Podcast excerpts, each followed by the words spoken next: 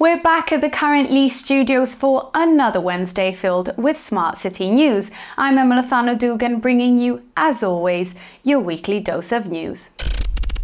Let's start in Italy, where the city of Florence recently inaugurated its new Smart City Control Room, set to help the municipality manage and monitor urban mobility and public services. The facility, with a cost of 2.5 million euros, is connected to 1,600 cameras and includes a municipal police operations centre that coordinates with various city departments for efficient traffic management and rapid response to incidents like road closures or infrastructure issues. The control room is also set to monitor public services like street lighting, Wi Fi antennas, charging stations, and parking meters, and handle citizen reports on issues like potholes, drain maintenance, and water leaks. By consolidating and integrating data into a single centrally controlled and coordinated process, the city aims to enhance its decision making capabilities.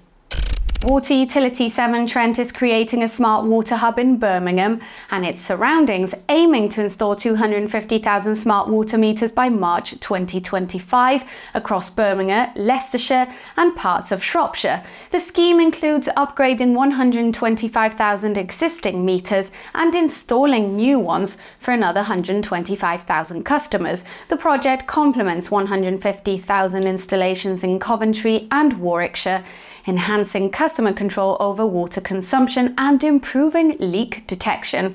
The initiative is part of Severn Trent's Green Recovery Programme, a £566 million investment in water supply management that we've covered in our originals videos. Customers with smart meters will have access to a digital platform for detailed consumption data and personalised reports to help reduce use and bills. In other news, Spanish company Sateliot has secured 6 million euros from Banco Santander for its 5G IoT nanosatellite constellation, bringing its total funding to 13.5 million euros. The company is looking to launch the world's first low Earth orbit nanosatellite constellation based on the 5G standard, enabling seamless integration of terrestrial cellular telecommunications with satellite connectivity. This technology allows commercial devices to connect inexpensively to satellites, opening possibilities for IoT deployments in remote areas. Sateliot plans a Series B funding round to finance 250 nano satellites, with 64 set to launch in the next 18 months. Our next story brings us to Alexandria, but not the one featured in The Walking Dead. This one is free of walkers. Alexandria, Virginia is installing adaptive traffic signals as part of its smart mobility program to optimize real time traffic flow and reduce delays and stops.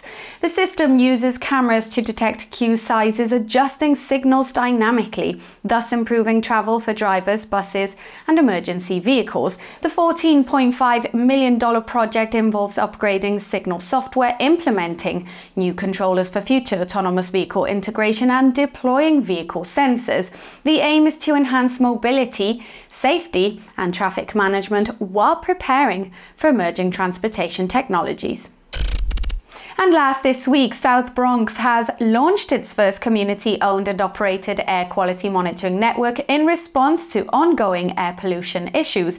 The initiative, led by South Bronx Unite in partnership with Quant AQ, will see 25 sensors being deployed across Mott Haven and Port Morris to provide continuous, high quality local air pollution data. With the project supported by Columbia University, New York State Department of Environmental Conservation, and We Act, the aim is to enhance understanding of air quality impacts on community health.